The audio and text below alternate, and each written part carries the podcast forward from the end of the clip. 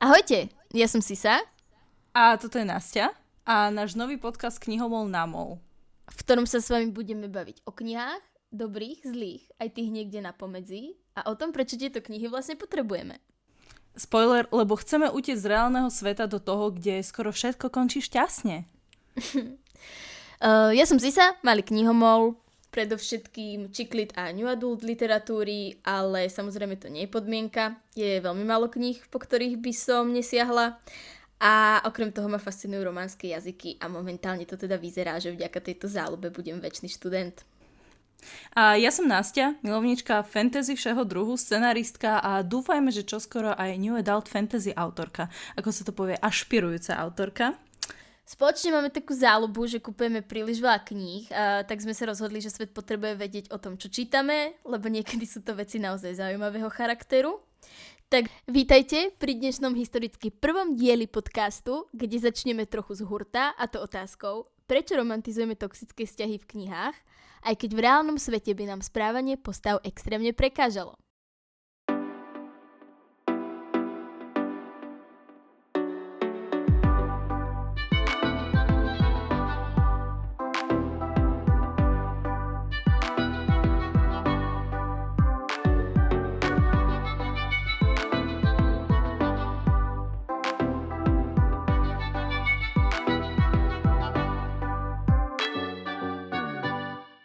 Žánre ako romantasy, fantasy zmiešané s romantikou alebo silnou romantickou linkou či knižné romantické komédie v posledných rokoch neopúšťajú zoznam bestsellerov New York Times či poličky obchodov s knihami.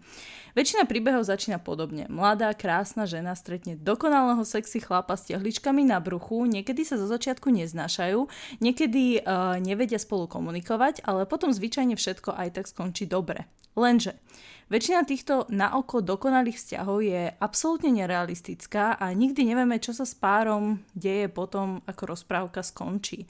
A okrem toho množstvo týchto perfektných mužov sa správa buď doslova násilne, alebo minimálne majetnícky. S najväčšou pravdepodobnosťou by sme nechceli mať takého muža v reálnom živote. Prečo nám to ale vôbec nevadí v knihách? Prečo to ako čitateľky dokonca vyhľadávame? V dnešnom dieli podcastu sa budeme rozprávať o fantastických a romantických príbehoch. Trón zo skla, Dvor trňov a ruží, Tento muž a Hooked. Chceme vás ale dopredu varovať, že pri týchto knihách nám môžu ujsť spoilery, keďže budeme príklady z týchto kníh priamo používať, keď sa budeme o jednotlivých aspektoch toxických vzťahov baviť. Alebo ak vám nevedia spoilery, poďte do toho s nami. Presne tak. Ja som presne ten čitateľ ináč, ktorý si otvorí Wikipédiu a prečíta si obsah knihy predtým, ako ide čítať knihu. Ježiš, to sa deje mne. Pretože... To sa deje ja, ja odmietam čítať knihy, ktoré majú proste zlý koniec a preto zo zásady vždycky si musím pozerať, že či skončia spolu. A predstav si moje zdesenie, keď som si pozrela, ako skončí prvá časť uh, Dvoru trňov a rúží. Chápem. Ja, ja tomu úplne rozumiem. Proste nechceš sa sklamať. Chápem. Chápem. Ja by som začala dvoma zrovna tými veľmi obľúbenými uh, sériami od uh, Sary J. Maas. Uh, a teda môjim najväčším stelesnením tzv. red flagu pri mužoch. A tým je Rowan Whitehorn zo série Throne of Glass alebo Trón zo skla. Je to epické fantasy o nájomnej vrahyni Selene Sardotien, ktorá žije v krajine, kde neexistuje akákoľvek mágia a ktoré vládne veľmi krutý kráľ. Táto Selena sa stane jeho pravou rukou a má pre neho zabíjať, až ju nakoniec ten je príbeh zavedie k tomuto Rowanovi. Ich príbeh so Selenou začne tým, že ju uhryzne a správa sa ku nej absolútne príšerne, nadáva jej, ponižuje ju, neustále jej opakuje, že je neschopná, dokonca tuším, že jej rovno povie, že mala zomrieť, no proste hrozné. A následne sa ale samozrejme všetko dobre skončí, oni sú šťastní, snívajú o rodine, deťoch, budúcnosti majú svadbu, jednoducho rozprávka. Cez čo sa ja ale neviem preniesť, je to všetko násilie na začiatku. Keby je moja prvá interakcia s mužom taká, že ma uhrízne do krvi a pokračuje v tom, že je na mňa takto odporný, tak pravdepodobne by som akože utekala kade ľahšie. Lenže Rowan má milióny ženských fanúšičkov po celom svete a veľmi veľa žien by instantne vymenilo svojho dlhoročného frajera za Rowana. Ja som raz o tom nahrala aj TikTok, akože o tomto uh, toxickom správaní Rowana na začiatku a strašne veľa báb sa mi snažilo vysvetliť, že ale ja tomu nerozumiem, ale proste oni sa hodia k sebe a však to je vlastne úplne super vzťah a jedno s druhým a ja som bola, že čo, čo, čo sa deje, no takže to je taký uh, môj najväčší príklad red flagu, ktorý som videla vo veľmi populárnej knižke. Ale tam presne ide o to, že celý Rowan je napísaný v zmysle enemies to lovers tropu a tam má proste fungovať to, že ona ho zmení a láska ho zmení. A to je presne to, prečo čítame tieto knihy, chápeš? A respektíve ty teda asi nie, ako som pochopila, ale prečo tá naša TikToková komunita z, väč- z veľkej časti číta tieto knihy, pretože on proste nebol ideálny partner, na tom sa zhodneme. Ja som teda prečítala, e, ešte som teda nedočítala celú túto sériu, ale asi sa zhodneme, že na začiatku nebol ideálny partner. A proste ona ho zmenila. Ona ho zmenila a to predsa chceme každá. Každá chceme poznať toho nášho bad boya, ktorý ale kvôli nám zrovna nebude bad boy. A preto, preto si akože myslím, že to tak funguje. Že tam sa profilujú nejaké naše možno trochu toxické traits, ktoré vyhľadávame. Proste. Lebo v mojich očiach je to presne to, čo ženy od Bad Boys očakávajú. Nehynúcu lásku a, a fakt, že na ho nakoniec zmenia a ich láska vlastne uh, všetky toxic traits vyliečí a ideálne, keď proste ešte bude vedieť byť aj násilný v zmysle toho, že ju bude ochraňovať. Máš v tomto pravdu. Máš v tomto pravdu. Ale aj tak ma to proste neopúšťa, má taký ten zvláštny, zvláštny pocit uh, z neho. Celý, celá taká tá aura okolo neho, že áno, že, že je proste majetnícky, je bad boy, ale zároveň som, že e, a človek začne zase robiť tieto veci, vieš. Tam si to potom musíš dať ale zase do kontrastu s tým, že vyčítaš Rovanovi nejaké správanie voči žene, ktorá reálne polku svojho života pôsobila ako nájomná vrahyňa. A ja viem, že ona potom v dvojke akože precitla a prestala zabíjať a pomáhala tým ľuďom, ktorých na ktorých bola vlastne najatá utiecť namiesto toho, aby ich zabila. Stále je to proste nájomná vrahyňa, ktorá zabila stovky ľudí v minulosti. Takže ako nemyslím si, že Rowan je jediný toxický v celom tomto príbehu. Samozrejme, že ona je tiež veľmi toxická postava, ja s tým úplne súhlasím, lenže to správanie mi aj tak nepríde OK. No, lebo akože kopnúť si do niekoho, kto už je aj tak na zemi, čo v, to, v tej situácii to je tak, tak uh, mi to príde troška taký overkill. Že mi to príde troška romantizovanie veci, ktoré by nemuseli byť úplne romantizované. No. Áno, musím povedať, že ono vlastne v celej tejto sérii Tróny zo skla, tam je celkom zaujímavé to, že celý ten milostný vzťah, ktorý máš vykreslený medzi Rowanom a Silinou, je strašne zaujímavý tým, že tam nemáš akoby lásku na prvý pohľad. Pretože väčšinou v týchto knihách je to tak, že ten chlap sa do tej ženy zamiluje hneď od pohľadu a hneď by ju proste nosil na rukách a na nohách. A čo je tu proste zvláštne, je to, že, že proste Masova sa naozaj rozhodla, že tak, ja proste idem napísať Enemies to Lovers a idem to urobiť vo veľkom štýle. Že dokonca ani ne, nešla na to cez nejakú tú skrytú príťažlivosť, lebo za to sa potom veľa autorov ukrýva, že naozaj nevedia napísať dobrý, dobrý Enemies to Lovers trope tak sa ukrývajú za to, že ona ma tak strašne priťahuje, že ma to rozptiluje a preto ju musím neznášať. Pretože vlastne nevedia vybudovať ten enemies to lovers vzťah na základe toho, že naozaj by z toho, že neviem s tebou byť v jednej miestnosti, lebo si mi odporná, vystavali lásku. Masová sa snažila, nakoľko úspešná bola, to neviem, pretože stále mi chýba z tejto série prečítať posledná časť, takže to už musíš posúdiť ty. Ale myslím si, že tým sa odlišuje napríklad potom do tej série Dvorí už nejakú tú lásku na prvý pohľad dala, A potom si ale myslím, že zase v polnočnom meste sa od toho zase odklonila. A zase tam bol iný ten začiatok a tá dynamika. Akože stále by som Rovana prefackala na prvý pohľad, že keby proste som videla niekoho robiť toto, tak uh, by som utekala s vidlami pravdepodobne.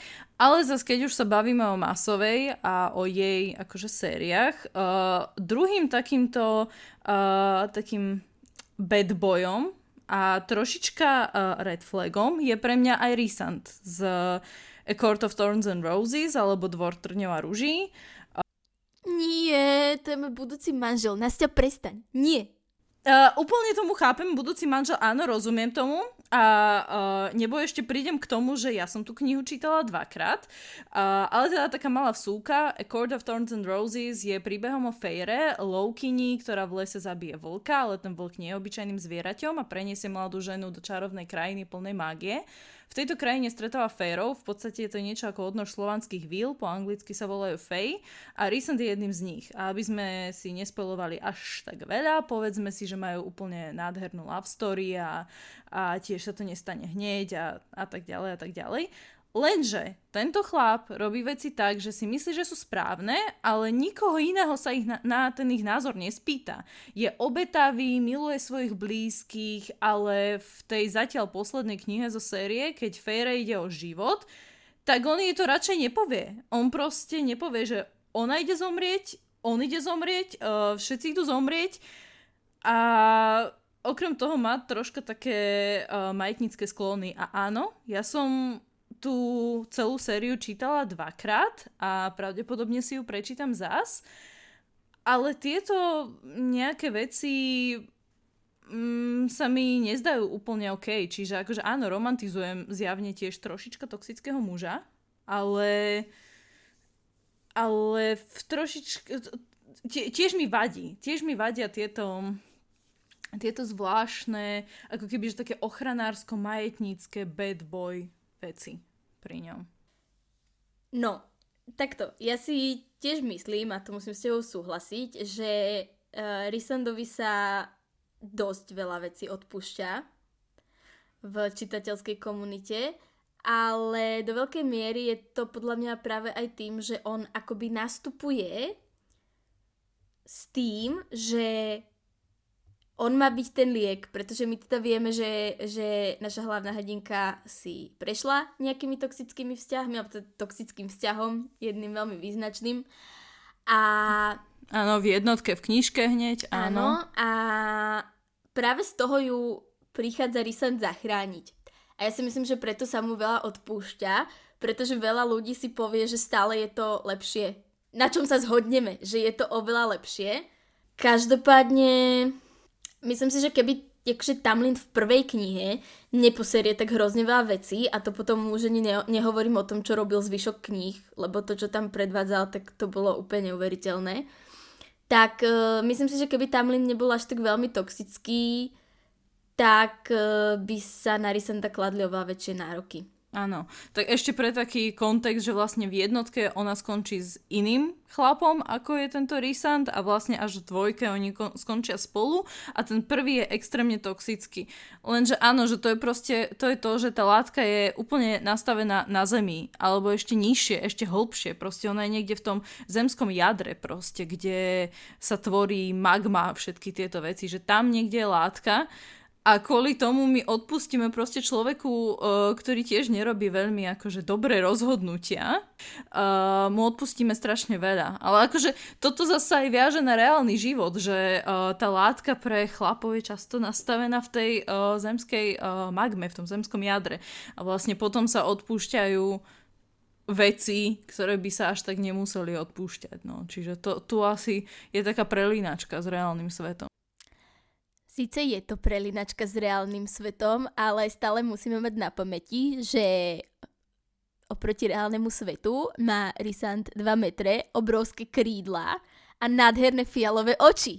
Takže za mňa v pohode. ok, ja som sa toto tiež nevyhla tomu, ja vravím, že som to čítala viackrát, ale s tým druhým prečítaním tak mi toto ako keby, že troška prišlo také, že OK, že proste uh, ale nerobí veľmi, veľmi zdravé rozhodnutia. Akože to, že nepovedať frajerke, že ide zomrieť, to je celkom, akože...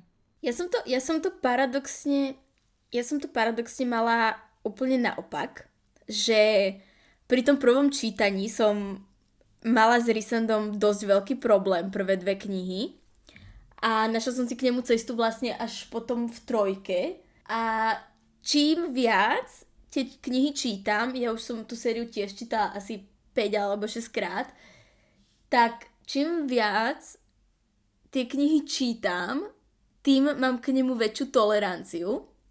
A neviem, či je to tým, že už som si na tie veci zvykla a že už, už ma proste nemôže ničím zlým prekvapiť, lebo fakt si myslím, že to najhoršie už z neho vyšlo. Teda dúfam. A myslím si, že to najhoršie už proste som z neho dostala a už ma asi nedokáže ničím prekvapiť a už som si na to tak zvykla, ale čím som staršia, tým mu proste odpúšťam viac veci. Akože rozumiem tomu. Pri Rovanovi som nedokázala takto, že aj ako som pokračovala pokračovala s tou sériou, tak uh, nedokázala som sa cez to preniesť, že furt som tam videla ten prvý hryzanec a proste to, aký bol odporný a toto všetko. Tu to bolo také viacej, že chápem, prečo to robil, chápem, prečo, prečo to robil, chápem, že odkiaľ to celé tá akože, toxicko spramení, že hej, že chápem, že chce všetkých ochraňovať, uh, je taký samotár, nerád akože ukazuje svoje emócie a všetky tieto veci, chápem, ale, ale s tou toleranciou to je asi pravda. Asi to je také, že buduješ si to tak postupne, že si povieš, že OK, že ale rozumieš tomu, čo on robí. A tým pádom je to viac menej OK. Ale stále patrí do tej uh, troška toxic bad boy kategórie, definitívne. Každopádne ja si pamätám, že keď som čítala tú knihu prvýkrát a už alebo teda tú sériu a už som sa tak vnútorne zmierila s tým, že dobre, tak asi teda bude s Rysandom, asi sa nevráti k Tamlinovi, Tamlinovi už som to asi pochopila.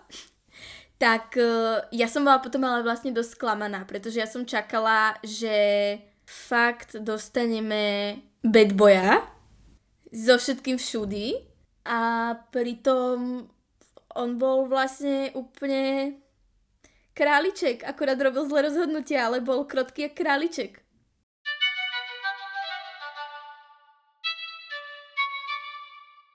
Ďalšia vec ale je, že musíme si uvedomiť podľa mňa aj to, že séria Dvory, alebo teda Dvor trňov je oveľa viac spicy ako, ako séria Trón zo skla.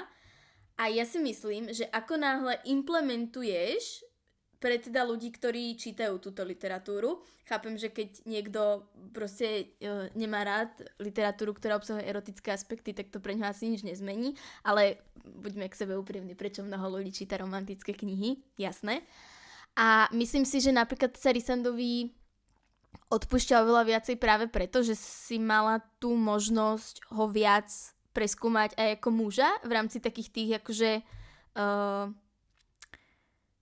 Mm, nechcem, nechcem teraz povedať, že nejakých akože, svojich erotických predstav, ale dokážeš sa proste podľa mňa na tú postavu mužskú, ktorá ťa zaujíma, oveľa viac nás naviazať v momente, ako proste tam máš viac, viac nejakých spicy, nejakých erotických scén, čo to proste Risandovi dáva automaticky body plusové, ktoré Rowan nemá kde nazbierať, pretože to je stále young adult literatúra.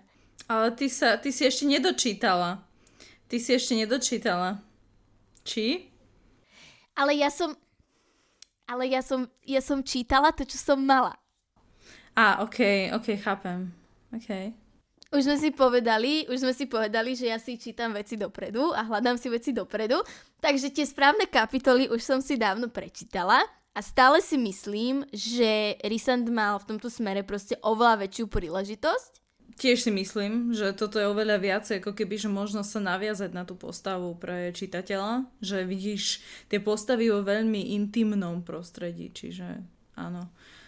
No ok, čo je pre teba red flag? Že obrovský, obrovský red flag, že si povie, že OK, že dobre, toto je fakt, že bad boy, že taký bad boy, že asi sa treba držať trošička bokom. Čo je to pre teba? Musíš špecifikovať svoju otázku, pretože mám oveľa vágnejšie hranice v knihách ako v skutočnom živote. A teraz neviem, či sa ma pýtaš na skutočný život, alebo či sa ma pýtaš na to, čo som schopná čítať, pretože ty veľmi dobre vieš, čo ja som schopná čítať, takže...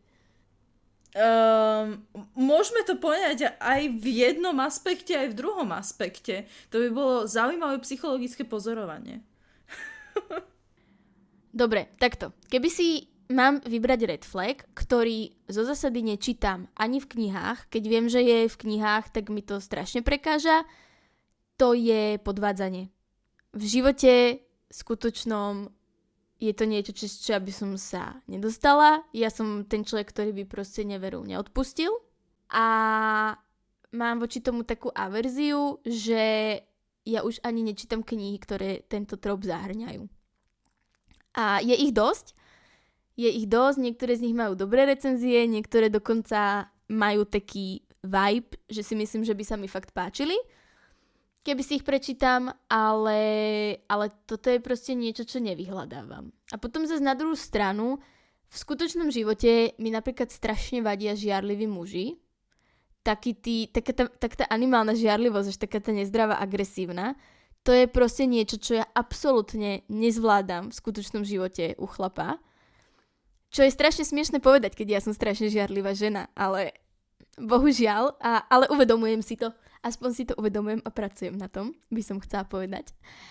A, ale napríklad v knihách to absolútne vyhľadávam, v knihách to absolútne milujem, keď je ten chlap majetnícky, keď je ten chlap žiarlivý a baví ma to. A nechcela by som to v skutočnom živote, ale je to pre mňa jeden z takých aspektov dobrej romantickej literatúry. Mhm. Dobre, a čo sú také knihy? Čo by si k tomuto, čo by si k tomuto zahrnula? No, úplne akože z hlavy, čo ma napadá, je séria Tento muž, ktorá teda vznikla uh, z pera Jody Ellen Malpasovej.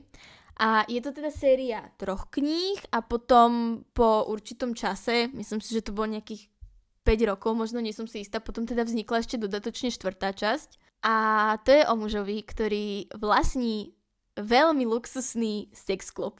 A najmä si, najmä si architektku, kde znova nám vzniká teda láska na prvý pohľad. On sa do nej absolútne zamiluje v prvom momente, ako ona vstúpi do, do jeho kancelárie a ona je trošku naivná, táto bytová architektka a ona si myslí, že to je uh, sídlo s postelmi pre, s postelami pre bohatých ľudí, že proste keď bohatý človek ide do New Yorku a nechce spať priamo v centre, tak ide prespať na toto sídlo. A vôbec jej nedojde, že to je budova úplne iného charakteru. Takže prosím pekne, tento muž sa do nej tak bláznivo zamiluje na prvý pohľad, že on jej prvú celú knihu nepovie, že ona prerába sex klub. Mm. Hej. On ju tam vláči po izbách, vysvetľuje jej, že tuto chcem také postele, tuto chcem také dekorácie na stenu, tuto chcem hento, tuto chcem neviem čo, červené steny. A ona stále proste, ja dida, dida, jaký pekný hotel.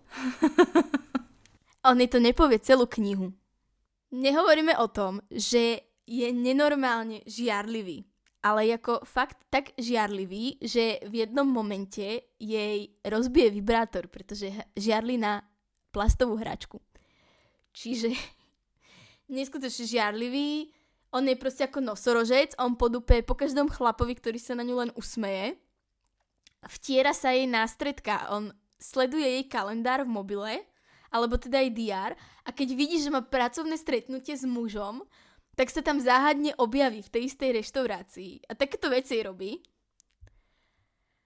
Zároveň, ale on vo svojej minulosti osúložil tak 90% celého svojho sex klubu. Všetky teda slečny, ktoré tam majú predplatené členstvo, tak prešli jeho rukami ale keď ona rozpráva o svojich bývalých vzťahoch, tak je zlé a belejú mu hánky. Ešte teda podotýkam, že jemu vadí už len to, že ona si ide k bývalému partnerovi pre tašku s vecami, ale on ju stále nosí do sex klubu, kde všetky tie ženy, s ktorými on súložil, pravidelne chodia. vieš, čo je na tom Nastia ale najhoršie? Že ja tú sériu milujem a čítala som ju už asi 5 krát. OK, k psychológii týchto vecí sa dostaneme trošička neskôr, ale zaujímavý postreh. Hm. Áno. Takže tak a určite nikoho nepresvedčí, že nakoniec skončia šťastný, zamilovaný a svojí. A podotýkam, že aj s tou svadbou to bolo také veselé, že on jej proste oznámil, že Eva, za mesiac sa berieme. Nie, nie je odpoveď. Ah. OK, ešte niečo z tohto súdka? Čo sa týka žiarlivosti v knihách, tak toto je asi najväčší extrém, aký poznám. Myslím si, že viac žiarlivého muža som nevidela. Pokiaľ teda nerátame vyslovene akože dark romance, príbehy, pretože dark romance je úplne, úplne špeciálna kategória, kam sa teda tento muž určite, určite nezaradzuje. A čo je také v dark romance? Ja som úplne najväčší fanúšik knihy, ktorá sa volá Hunting Adeline ktorú určite celý TikTokový svet pozná, že je to tá stalker romance. A to je tá stalker romance, akože absolútne superior vec v svete dark literatúry, ale myslím si, že k tomu sa dostaneme niekedy inokedy, pretože iba celá táto kniha je iba na zvlášť podcast, takže možno by som sa skôr zamerala na knihu, ktorá sa volá Hooked od Emily McIntyrovej. Čo je zaujímavé, to som prosím pekne zistila mimochodom dneska, po ceste na toto nahrávanie je, že minulý týždeň vyšla aj v češtine. Po česky sa volá Lapení, takže keby mal niekto záujem, tak, e, tak e, je možné už ju teda zohnať aj v češtine. A má to byť Dark Romance retelling Petra Pana, čo už samo o sebe je teda divočina. A keď ale poviem retelling, tak treba Emily McIntyrovú, ktorá má teda celú sériu týchto dark retellingov, brať trošku s odstupom, pretože ona síce tvrdí, že má retellingy, ale ona v podstate iba vezme hlavné postavy a nejako si tam napasuje mená, hej. Nie je to úplne predvydateľne prepis tej, tej samotnej rozprávky o Petrovi pánovi alebo toho príbehu. Každopádne e, v tejto knihe ide teda o to, že Hook sa rozhodne zviesť Wendy, ktorá je dcéra jeho mafiánskeho bossa ktorý zabil jeho rodičov. A dúfa, že keď sa zaplete z Wendy, tak sa jej podarí Wendyho otca nejako vylákať a vylákať vlastne z takej svojej ochrannej škrupiny, pretože on sa dosť vyhýba verejnosti a preto je teda náročné sa ho nejako zbaviť. A, takže dúfam, že vlastne sa mu to podarí cez Wendy, ale samozrejme sa do seba zamilujú Wendy s Hookom. Kto by to bolo čakal? no, ale veci sa teda pokašľú, pomotajú a e, veľkým nedorozumením teda Hook nadobudne dojem, že ho Wendy zradila a že, že ho vlastne ona zvádzala v mene svojho otca, aby zase ona mohla ublížiť Hookovi, alebo teda aby ona vytvorila priestor pre jej, pre jej otca, aby ublížil Hookovi. A jemu vtedy úplne rupne v bedne, akože fakt mu preskočí a rovno ju zamkne v pivnici, kde jej robí zlé. Oh. Za to, že ho zradila. Uh, nemusím teda samozrejme hovoriť, že to je kolosálny omyl, že je to nedorozumenie. A uh, fascinujúce je, že aj napriek tomu skončia spolu. Že on ju zamkne v pivnici. Musím teda povedať, že uh, vyhýba sa nejakému veľkému násiliu voči nej, pretože on ju stále miluje. Takže neprekročil takú nejakú pomyselnú hranicu toho, že by jej ublížil fyzicky, ale myslím si, že niekoho zavrieť v pivnici už je samo o sebe dosť náročné. No každopádne aj napriek tomu skončia spolu, spoločne sa pomstia jej otcovi za to, že zabila Hukových rodičov. A samozrejme, že mu odpustí, samozrejme, že v epilógu majú veľa detičiek. A je to vlastne nakoniec úplne, úplne nelogické ten koniec, pretože myslím si, že keď ťa proste niekto na dva týždne zavrie v pivnici a zviaže, tak uh, asi budeš mať veľký problém, uh, čo sa týka nejakých traum a, a nejakého zmierovania sa so situáciou. Ale aj napriek tomuto bizarnému koncu musím povedať, že je to jedna z najlepších Dark Romance, aké som kedy čítala. Wow, akože OK, keby mňa chlap zavrie v pivnici uh, a zviaže a neviem čo, tak ja ho tam následne zavriem a kľúč zahodím do koša proste. Uh, chápeš? Chápeš?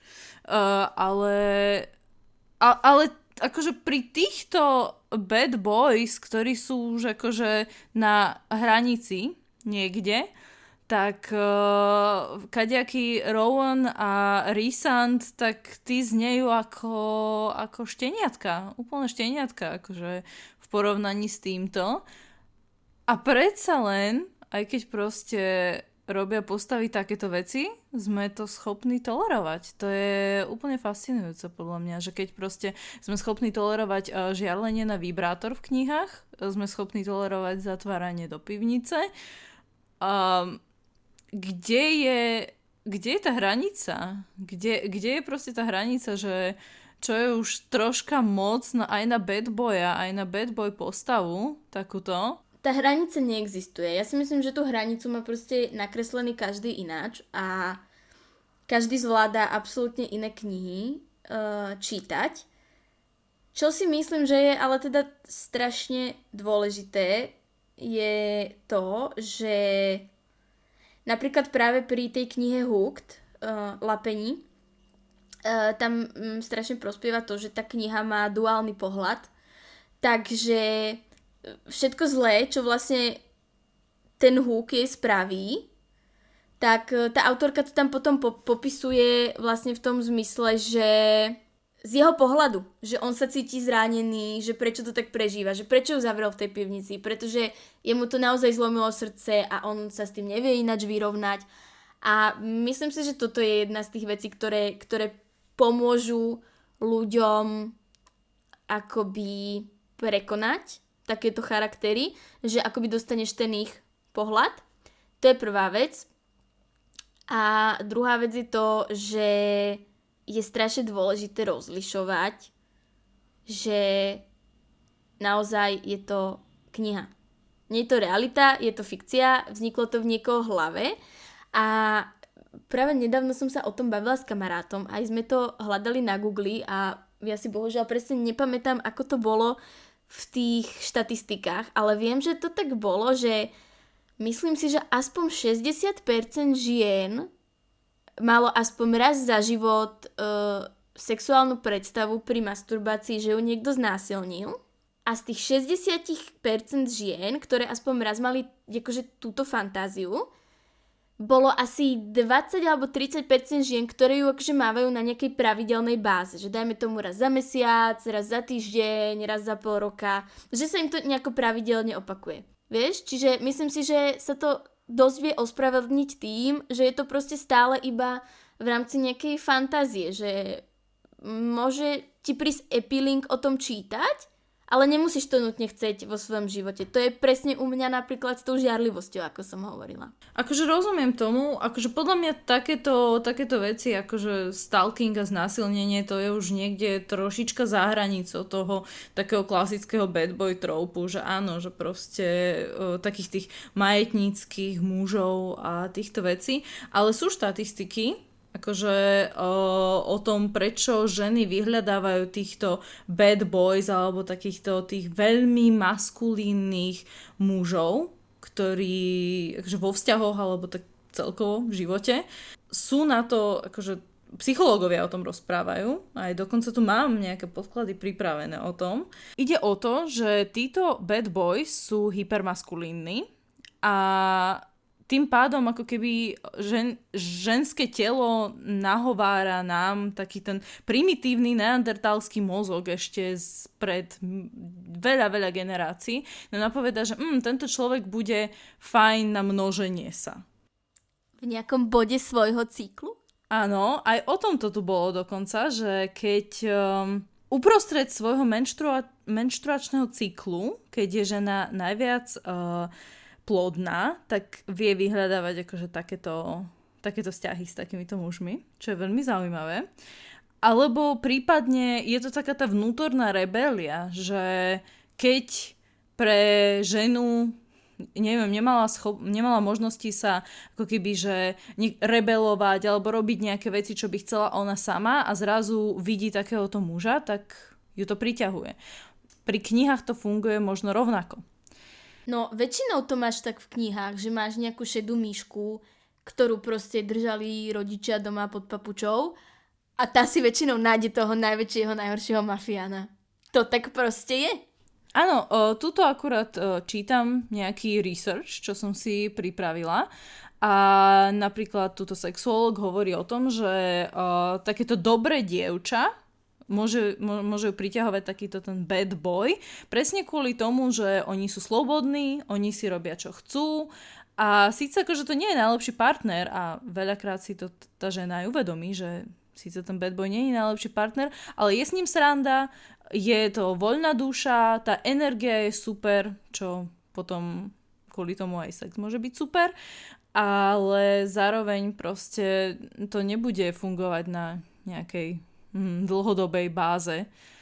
Čiže áno, je tu je, je veľa ako keby, že um, dôvodov za tým, prečo takéto niečo môžeme vyhľadávať, či už v knihách, keď to nechceme vyhľadávať v reálnom živote, alebo aj v reálnom živote. Takže Mal si tam jeden strašne dobrý point, ktorý si povedala a to bolo to, že v knihách to funguje možno ešte lepšie ako v skutočnom živote a že v skutočnom živote to potom väčšinou nie je partner, ktorý s tebou zostane navždy.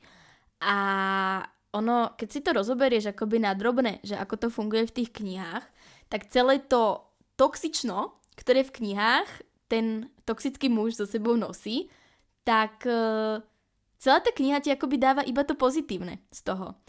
Keď si napríklad vezmeš mafiánov a mafiánskú romantiku celkovo, tak oni väčšinou, prečo oni zabíjajú? Oni nezabíjajú preto, aby ukradli niekomu peniaze alebo aby sa proste nejakým spôsobom obohatili a profitovali z toho, hej? Väčšinou sú tam také tie v úvodzovkách romantické pohnutky, ako je napríklad pomsta, že mu niekto zabil rodičov, alebo že ublížil tej jeho vyvolenej, alebo mali ťažké detstvo, alebo aby zachránili práve tú hlavnú postavu.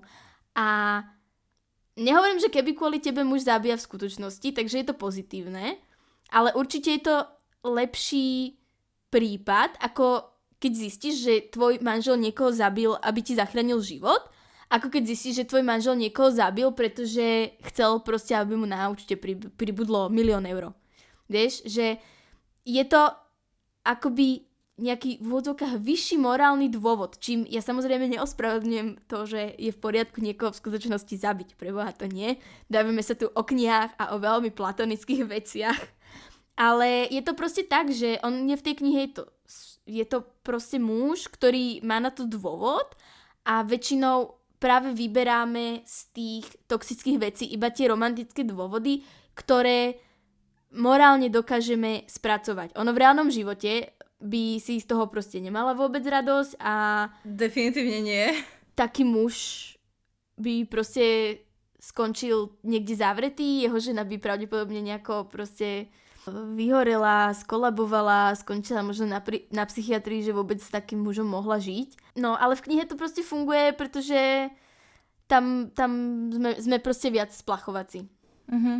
Akože napríklad, čo tu čítam v ďalšom researche, čo som si tu tak nachystala k tejto téme, uh, tak často ženy ako keby, že s takýmito agresívnejšími, hypermaskulínnymi mužmi, ktorí sú takí tí typickí bad boys, tak sa cítia Tak sa cítia chránené a proste chcú sa cítiť chránené a cítia sa v prítomnosti niekoho, kto je proste agresívny a presne môže, ja neviem, ísť zabíjať kvôli nej alebo ako keby, ja neviem, niekoho zbiť kvôli nej. On ma bude chrániť. Že mám ten pocit, že on ma bude chrániť. A možno akože ten záujem presne o také knihy ide odtiaľto, lebo akože ženy v dnešnom svete uh, nie sú úplne ideálne chránené a proste necítime sa safe všade a možno aj preto vyhľadávame niečo, že, mm, že tuto je proste chlap, ktorý ma vie chrániť. Chápem, čo chceš povedať a ja si v podstate myslím, že ono je to do veľkej miery situácia jednak jednej, keď si to prerátaš na to, že čo všetko ti dovolí bežný život a ako oveľa viac si môžeš dovoliť v knihách. Pretože fakt, že budeš vyhľadávať v živote muža, ktorý napríklad sa ozve, keď na teba niekto popiskuje na ulici a v knihách proste dostaneš muža, ktorý zabije toho chlapika, ktorý ťa proste zdrapí, napcha do auta a bude ťa chcieť proste predať na čiernom trhu. Lenže, uh, a teraz nechcem povedať, že sa tieto veci nedejú, ale vo veľa menšej miere sa ti stane, že ťa bude chcieť niekto predať na čiernom trhu v skutočnom svete ako v knihách, pretože naozaj to môžeš mať v knihách proste v každej druhej knihe. Nedostaneš sa až s takou vysokou pravdepodobnosťou do takejto situácie, kedy naozaj bude ten tvoj partner musieť kvôli tebe zabiť. Akože jasné, tam, tam je tá pridaná ako keby tá shock value, že ako keby, že v tej literatúre, v knih, akože vo, filma, vo filmoch, v knihách a tak ďalej, všade ako keby, že potrebujeme sa dostávať do tých najvyhrotenejších situácií, lebo to je to, čo predáva, to je to, čo ako keby ťa núti čítať ďalej, lebo proste keď máš zaujímavú zápletku, ktorá je troška na hrane, alebo akože taká veľmi presne násilná alebo niečo, tak ty ako keby, že chceš čítať ďalej, lebo chceš vedieť, čo sa tam ďalej deje. No, že ako keby, že to je ten, presne ten shock value, ktorý, ktorý v tomto prípade funguje, ale presne v reálnom živote, akože takto. Ja zase píšem scenáre pre True Crime, takže áno, dejú sa kadejaké veľmi hrozné veci a presne aj akože takéto, takéto situácie, ale oveľa častejšie potom následne tú situáciu prirovnajú k nejakej knihe alebo filmu, ako to, že by sa to písalo na základe skutočných udalostí. Že je to... Je tam ako keby tá bilancia oveľa presne nižšia. Ale tak či tak, že proste v reálnom svete e, vzťah s takýmto bad boyom, takýto toxický, alebo majetnícky, alebo proste stalkerský a tak ďalej. Stalking je už akože veľmi na hrane, o tom sa budeme baviť v nejakom inom dieli. Ale v reálnom živote všetky tieto red flags, o ktorých sa bavíme, tak môžu vyústiť do násilia. Či už psychického, alebo fyzického. Alebo prípadne do všetkých tých problémov spojených s bad boys, že si ťa ten človek neváži a je na teba zlý. Ale aj v reálnom živote taktiež akože odpúšťame týmto toxickým ľuďom a toxickým mužom. Možno sme len zvyknutí na zlé vzťahy, ako keby, že v reálnom svete a potom to vieme odpúšťať aj všade.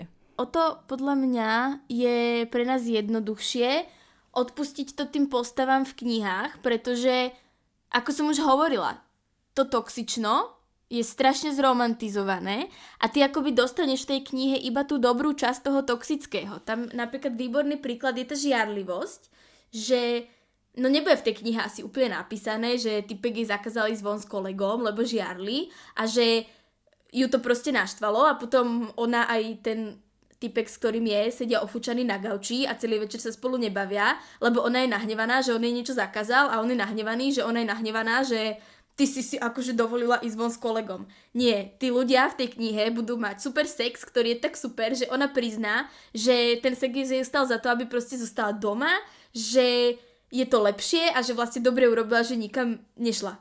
A vo väčšine prípadoch sa proste vyextrahujú tieto hot aspekty, ktoré z Red prichádzajú, ale presne ako si hovorá, to sú v žiadnom prípade akože v žiadnom prípade nemôžeme hovoriť o reálnych situáciách, pretože áno, je to strašne super hot scéna, že sa snažíš odísť z bytu, ideš proste na večeru s kolegom a tvoj milostný objekt ťa pritisne k stene a máte neskutočne úžasný sex, kým ste opretí o dvere, aby ťa on presvedčil, že s ním máš zostať doma.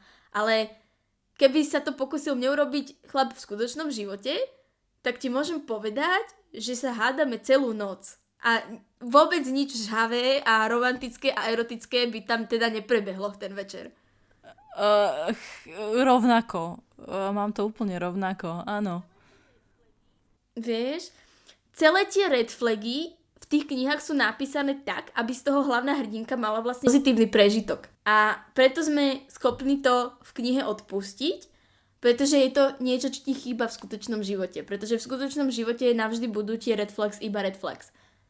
Pravda, pravda. Akože v skutočnom živote ako keby ten red flag je oveľa taký červenší, ako je v tej knihe. Lebo v tej knihe ako keby strašne veľa týchto kníh píšu ženské autorky a myslím, že snažia sa presne, ako keby, že to prežívanie žien, ktoré to čítajú, tak ako keby nejakým spôsobom preniesť do, do tej knihy. Neviem, že síce je toxický, síce je proste zlý alebo niečo, alebo robí proste tie veľmi zvláštne veci, ale zároveň je, ja neviem, citlivý a proste majú rád a toto. A to sú tie veci, čo vyhľadávame v tejto literatúre. Čiže ako keby, že vedia nám zahrať na city tieto ženské autorky, lebo vedia, čo chceme. Je strašne zaujímavé, že zober si, že tie autorky sú z úplne celého sveta. Máš američanky, máš angličanky, máš rúske autorky. Teraz čítam výbornú knihu od jednej austrálskej autorky, potom určite dám vedieť, čo si o tom myslím. Ale že sme ženy z celého sveta a tá psychológia za tými romantickými vzťahmi v tej ženskej literatúre je proste vždycky rovnaká. No áno, ale však celkovo akože ženy na celom svete chcú veľmi podobné veci. A teraz sa, teraz sa vlastne aj s tým Barbie filmom sa to strašne riešilo, že proste muži na to nadávali, ja neviem čo, ja som na tom bola a vlastne uh, typek ťahal frajerku z kina proste preč, lebo mu to asi prišlo príliš feministické, ale pritom je to len film natočený ženami pre ženy. Že je to vlastne, ono nám to dáva to, sme, smeje sa z tých vecí, z ktorých sa smejeme my, a je to podľa mňa úplne rovnaké s literatúrou. Proste tie ženské autorky nám poskytujú tie veci, ktoré chceme. A to je presne to, čo ja volám účelová literatúra. My už sme spolu viackrát preberali tento pojem a to sú proste knihy napísané presne preto, že lebo keď chlapovi, mužovi a nielen mužovi, keď aj žene, hoci komu chýba nejaký proste sexuálny stimul, tak si pustíš porno. A to je v pohode. Ale keď ti chýba nejaký romantický stimul a potrebuješ zase sa dostať proste k nejakej literatúre alebo k nejakým proste filmom tohto charakteru, tak zrazu sa na to pozera cez prsty, lebo Ježiš Maria, ona číta ženskú literatúru. Kamo, super! A ty pozeráš proste 8 typkov, ktorí pomaly idú roztrhnúť chudátko mladú babu na videu a to je v pohode. Ale ja si tu dovolím čítať proste jednu knihu, kde baba je proste v romantickom trojuholníku a už som zapraštenú, že čítam také knihy. Vieš? Áno, akože to je ten dvojitý štandard, že proste ženské knihy síce akože z Bad Boys a s kadečím a proste budeme sa určite v ďalších dieloch baviť aj o Monster Romance a akože veľmi zvláštnych veciach, máte sa na čo tešiť, ale každopádne proste to sú veci, ktoré sú písané ženami pre ženy a ženy ich majú radi. A aký je s tým kurník problém? Všetká romantická literatúra sa, je z nej robená sranda, odkedy si pamätám, proste vždy to bolo, že hm, romantická braková literatúra, hi, hi, hi, proste, ono, romantika. Však to je smutné, že ženy sa musia utekať ku knihám, aby dostali niečo, čo nemajú v reálnom živote, napríklad romantiku, hej, že napríklad takú tu, teraz nehovorím o úplne, že bad boy veciach, hej, akože nehovoríme teraz o stalkingu a týchto záležitostiach, ale proste jednoduché ľudské pochopenie a všetky akože tieto veci, čo by sa im malo, ktoré by sa mali dostávať vo vzťahu, ale nedostávajú. A tým pádom to je smutné a nemali by sme sa na tom smiať. Neviem, čo vám povedať, lebo som z toho dostala trošku depresiu v tejto chvíli.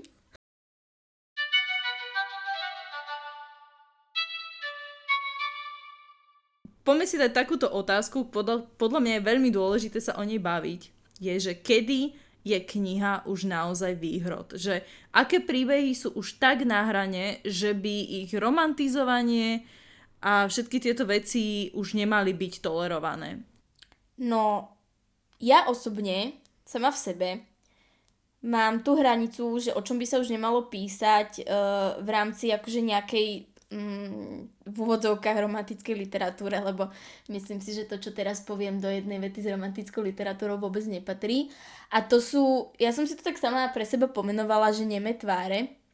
A to sú teda, keď, je to, keď to teda zahrňa maloletých, po prípade už som videla aj nejaké akože uh, zvieracie veci alebo nejaké, že sa tam robili nejaké uh, zvláštne pofiderné veci s mŕtvolami a tak. Uf, a okay. to už je potom, áno, ale to už sa potom bavíme o takom veľmi zvláštnom a veľmi undergroundovom žánri, ktorý sa volá zase, že horror porn. A to už teda je napríklad niečo, čo ja nezvládam. Ak to niekto zvláda, ak to niekto chce čítať a hlavne je pri čítaní schopný to oddeliť, že čítam knihu, je to fikcia, nemá to čo robiť v skutočnom živote, budiš.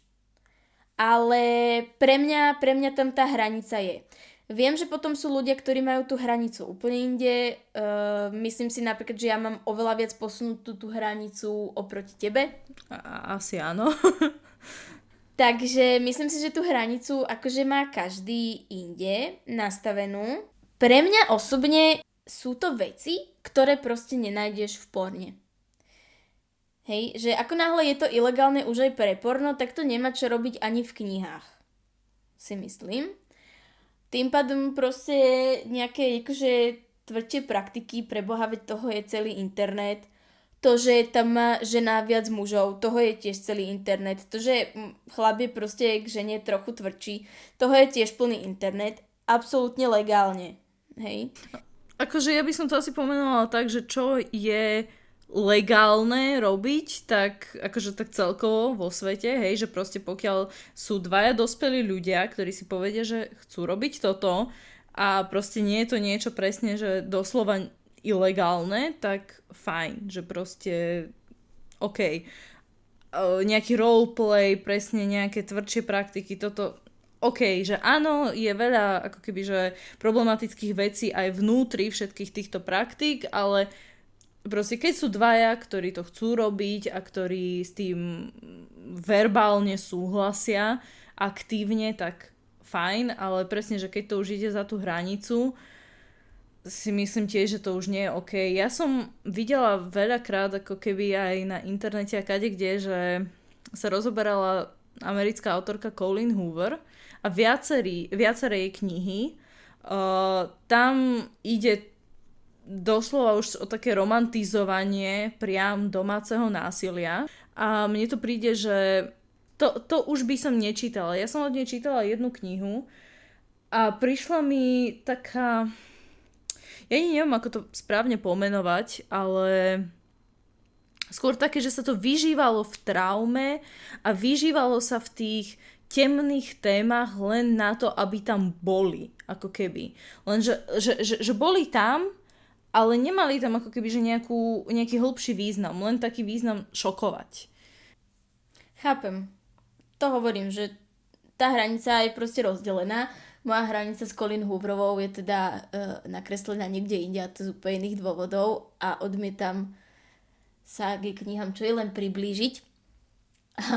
Každopádne, uh, ja som akože čítala aj teda knihy, ktoré riešili traumu, ktoré riešili zložité otázky. Dokonca som čítala aj knihu, kde možno ten sex medzi hlavným hrdinom a hrdinkou nebol úplne konsenzuálny. A v tom zmysle, že ona mu Sice mu nepovedala, že to chce, ale ani mu nepovedala, že to nechce a vnútorne si to strašne užívala, ale bojovala s tým, pretože on je predsa môj stalker a mne sa nemôže páčiť, aj keď sa mi strašne páči. A to už sú potom také tie veci, že kedy strašne korčuleš na hrane a je to fakt len o tom, že proste, že na čo máš žalúdok a zase sa bavíme proste o tom, že uh, sú ženy, ktoré proste mali niekedy v živote nejakú napríklad, že rape fantasy, hej? A a, a vznikajú také knihy a proste je to, je to potom také korčulovanie na veľmi tenkom láde. Vždycky, vždycky, vždycky je strašne dôležité si uvedomiť, že ty čítaš knihu, fikciu, romantickú knihu a to, čo proste čítaš, zostáva v tej knihe. A myslím si, že to je základ a už potom nemá každý tú hranicu, kde chce, ale proste ber to tak, že čítaš knihu a že to, čo čítaš v tej knihe, sa nemôže dotknúť a nemôže ťa napadnúť isto robiť skutočným ľuďom. Čítaj to v knihe, keď je to tvoja vec, go for it, ale nech to zostane tam. Nech ťa proste nenapadne, že toto by bolo cool, toto v živote chcem. Bola by som veľmi opatrná pri týchto všetkých akože týchto knihách, ktoré tak tancujú na hrane a neverila veľmi takým tým úplne takým tým happy endom, že mm, síce ja neviem, fantazíroval o tom, ako ju zbije alebo niečo a proste potom vlastne mali happy end a tak ďalej a tak ďalej. Že ako keby, že nepripúšťala by som si v týchto situáciách, že mm, keby sa ja do takéhoto niečoho dostanem, tak by to bol happy end. Pravdepodobne nebol. Najpravdepodobnejšie nebol. No ale pozor, no ale pozor. Moji Dark Daddies svoje ženy nebijú oni ich len prinútia, aby prežili najlepší orgazmus svojho života a občas možno zabijú niekoho, kto sa ich dotkne.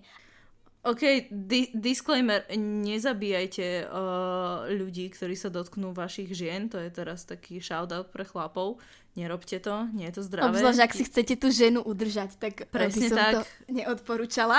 Akože to je taký veľký shoutout pre chlapov celkovo. Nerobte tie veci, čo robia tí chlapi v knihách. Nie je to tak, že tie ženy to naozaj v reálnom živote chcú. Počkaj, počkaj, Nastia, počkaj. Počkaj. Áno. Počkaj. Vždycky je dôležité ty vedieť vyextrahovať, čo máš robiť z tej knihy a čo nemáš robiť z tej knihy.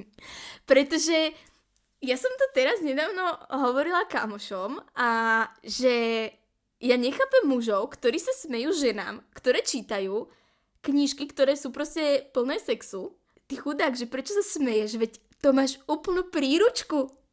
Vieš, že, že pretože zase, musíme si zadefinovať, že to, čo ja som teraz povedala, sa samozrejme nevzťahuje na všetky tieto moje dark romance, ktoré určite nikoho z vás nenútim čítať.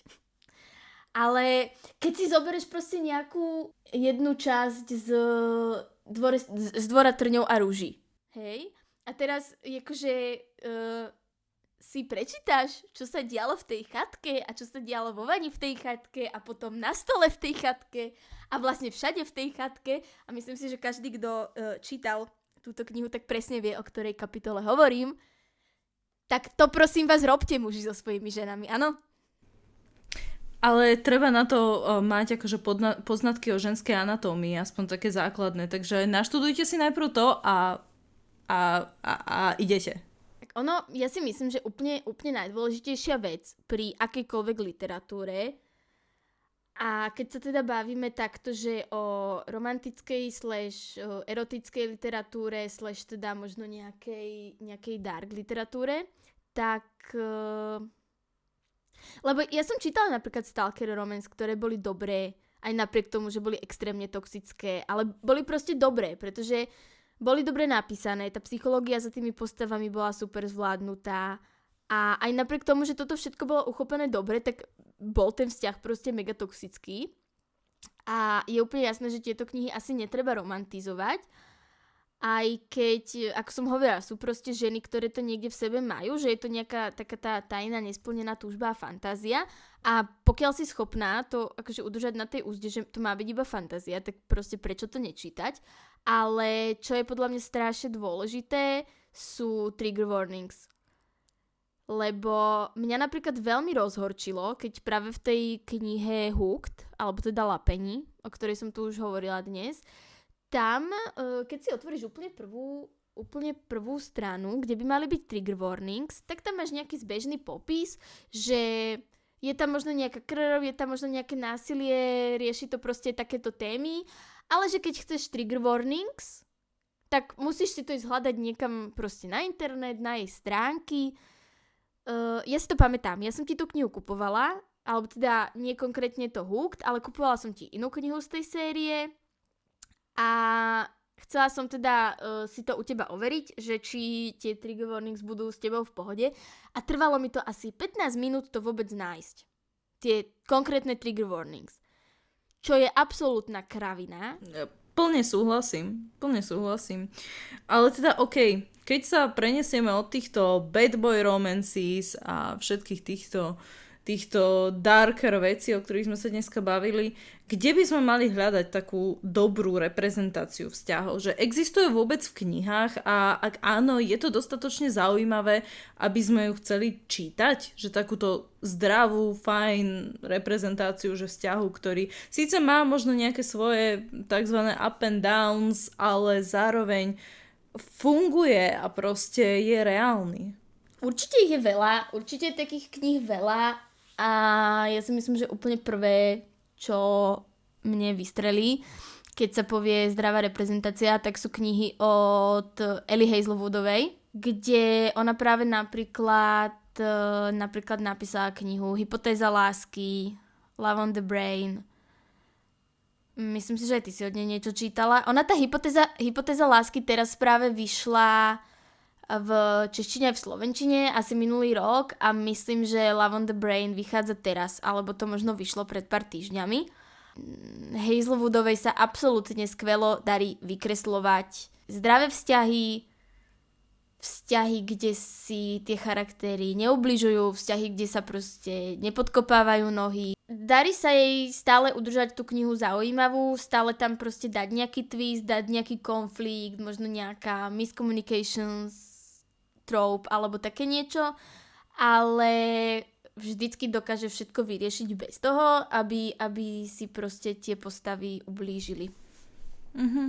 Áno, s tou Hazelwoodovou úplne súhlasím a ja by som ešte možno odporúčila také tie doslova, že tínejžerské romancy, že teen romance a toto všetko, že pre takú kategóriu, že 16, 17, 18. Tínejžeri sa síce vedia správať hlúpo, akože aj si ublížiť, Uh, ale väčšinou to nepramení, nepramení z toho, že chcú jeden druhý manipulovať, niečo získať, alebo ja neviem, že majú nejaké také tie temnejšie pohnutky okolo seba, že sú len proste mladí, robia, robia hlúposti, nemajú plne vyvinutý mozog. A za mňa by som odporúčila uh, knižku v tomto Better Than the Movies. Neviem, či vyšla v Slovenčine, nie som si úplne istá. Je to od Lynn Paintier a je to teenage romcom, kde akože, tie hlavné postavy... Nie je to úplný enemies to lovers, ako sa o tom bavíme. Nie sú tam uh, je tam, taký, je tam taká bad boy postava, ale zároveň je to veľmi, je to veľmi fajn postava, lebo ten bad boy nie je, že bad boy, bad boy mm, pri nejakých temných veciach, ale proste je to tínedžer, ktorý uh, chce získať babu a nevie, ako to má urobiť. No. Uh, predpokladám, že to bude taká... Ja som to teda nečítala, ale predpokladám, že mňa by to nebavilo. Určite pochopíš, na čo ja narážam. Akože chápem, áno, nie je, to, nie je to spicy kniha, nie je to proste kniha, ktorá by mala nejaké uh, veľmi explicitné sexuálne scény, ale zároveň to má proste taký ten, uh, taký ten dobrý feel prvého vzťahu. No dobre, tak aby som si tu teda nepokázala reputáciu, uh, tak ešte vám odporúčim jednu knihu, ktorá sa volá uh, Court of Vampire od Katie Roberts ja by som strašne chcela povedať, že tam je uh, zdravá reprezentácia vzťahov, pretože tie postavy sa k sebe proste chovajú s rešpektom, s tým, že s rešpektom. Je tam napríklad jeden, uh, s ktorým je hlavná hrdinka uh, Enemies to Lovers, s druhým je proste hlavná hrdinka uh, Friends to Lovers, uh, s tretím má proste dohodnuté manželstvo. A chcela by som strašne povedať, že je to uh, veľmi zdravá reprezentácia vzťahu, ale tá kniha vlastne nemá žiadny plot a je to jedna poloupírka a traja upíry a ideálne všetci náraz. Takže je to zdravá reprezentácia vzťahu, lebo sa k sebe chovajú veľmi dobre, všetci navzájom, ale asi tam úplne nečakajte príbeh. A teraz ešte odporúčanie kníh, že kde predsa je tá bad boy reprezentácia, ale aj tak by sme ich odporúčili. Aj tak, aj tak ich čítame. Za mňa taký, taký bad boy vzťah, ktorý bol, že vôbec nie je zdravý, ale zároveň to bolo tak pekne rozprávkové a, a tak, e, tak príjemné, že som to chcela čítať a kúpim si aj ďalšiu časť tej série, ktorá vychádza tuším v oktobri a to je Once Upon a Broken Heart od Stephanie Garber. Neviem, či tiež vyšla v Slovenčine už, ale pravdepodobne sa to chystá, je to veľký bestseller. Uh, bude teraz tretia knižka koncom oktobra a tam vlastne tie hlavné postavy No, tá, ten hlavný akože mužský love interest nie je veľmi nie je veľmi dobrý. On je proste taký taký, že nevieš, čo od neho očakávať, že síce tiež je to pravdepodobne taký risant, že má nejaké také svoje tajné úmysly, kvôli ktorým sa chová tak, ako chová, ale zároveň je to proste taký typický bad boy. Je to proste taký, že, že je taký, tma, tuším, má tmavé vlasy a proste je taký, taký, taký, no. Ale čítala som to, je to také veľmi také fairy tale, také rozprávkový retelling a má to krásne settings a je to proste, je, to pekná kniha. Že a nie je podľa mňa až tak toxická, že by som bola úplne, že mm, toto je už na hrane. Takže, a samozrejme, ja by som odporúčila stále aj ten Dvor trňov a rúží, Court of Thorns and Roses. Uh, kľudne choďte do toho. Je to fajn kniha, je to dobré oddychové čítanie. Veľa ženám, veľa ženám táto kniha pomohla sa vrátiť uh, k čítaniu že keby ženy, čo dlho nečítali, mali dlhé pauzy v čítaní, zrazu si zobrali do ruky túto knihu a proste začali znova čítať vo, v dospelosti, čo je podľa mňa veľmi fajn. Čiže ak máte také, že sa vám nechce nič čítať a chceli by ste nájsť niečo, čo by vás zaujalo, tak podľa mňa choďte do toho. Nemám k tomu čo povedať, pretože ja nemám hranice, na tom sme sa už zhodli. Ale iba by som ťa chcela opraviť, že uh, Once Upon a Broken Heart už má vonku druhú časť. Tá vyšla minulý rok a tento rok sa očakáva už tretia časť. Dvojka sa volá The Ballad of Never After, alebo tak nejako. Nie som si istá, ale dvojka už vyšla. Uh, takže to len tak pomimo. A čo by som ešte navzájom odporúčila, ja som nad tým dosť premyšľala, pretože to sú kvanta a kvanta kníh, ktoré mne každý deň prejdú rukami. Že to je, to je proste 700-800 stran denne a chcela som vybrať niečo, čo mi tak utkvelo v pamäti.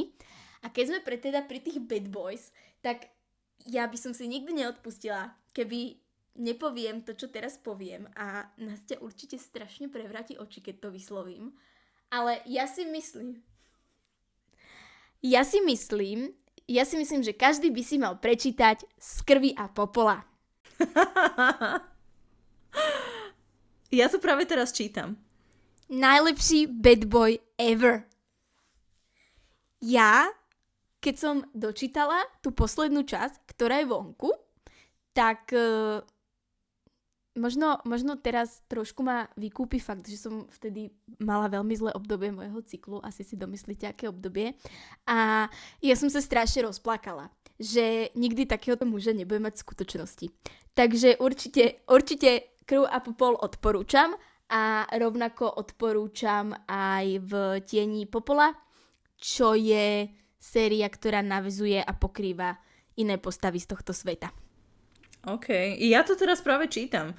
Ja som niekde v 20%, uh, lebo mám nový Kindle, tak uh, som začala čítať zrovna toto. No a snažím sa tým prelúskať teraz, takže zatiaľ by som, nedávam odporúčania, ale snažím, snažím sa. Snažím sa. Poctivo. Ona vám aj tak nedá odporúčanie, už mi tú knihu strašne zhejtila, ale ja vám hovorím, že Vôbec je to skvelá nie. kniha. A ešte by som teda určite odporúčala sériu Twisted, Twisted Love.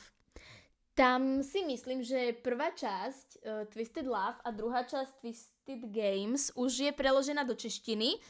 Na ďalšie dve časti sa čaká teraz preklade do češtiny, ale ja som to teda čítala v angličtine. Angličtina je ľahká a príjemná v týchto knihách, takže si myslím, že to zvládnu aj menej pokročili čitatelia. A táto séria je strašne zaujímavá tým, že sú to 4 knihy, každá pokrýva romantický príbeh jednej zo štyroch kamarátok. Ono to mixuje úplne všetky tropes, na ktoré si spomenieš, hej, že máme tam uh, Grumpy Boy a Sunshine Girl, máme tam Princezná a Bodyguard, máme tam Enemies to Lovers, máme tam uh, tak trošku morálne šedý mafiániš, nie úplne mafián, ale ako pohybuje sa tak za zákonom. Máš tam, uh, v jednej knihe je únos, v druhej knihe je to, že ona mu klamala, v tretej knihe je to, že on ju využil, aby sa mohol pomstiť otcovi Máš tam, máš tam proste akoby taký veľký mix. Máš tam celé spektrum. Áno, áno. Uh, myslím si, ale, ale stále akože veľmi logicky usporiadané, hej, že mm-hmm. není to tam nahádzané na, na, náhodne, že tie príbehy celkom dávajú zmysel. Ono ešte tá prvá časť je napísaná takou trošku vodpedovskou angličtinou, ale potom už od dvojky zmenila editora a už to bolo dobré. A je to fakt taký, taký by som povedal, že tieto 4 knihy sú taký starter pack, že keď chceš sa ponoriť do takej tej booktokovej literatúry, tak uh, tieto knihy by ti vedeli dosť dobre vykresliť, že čo ťa čaká.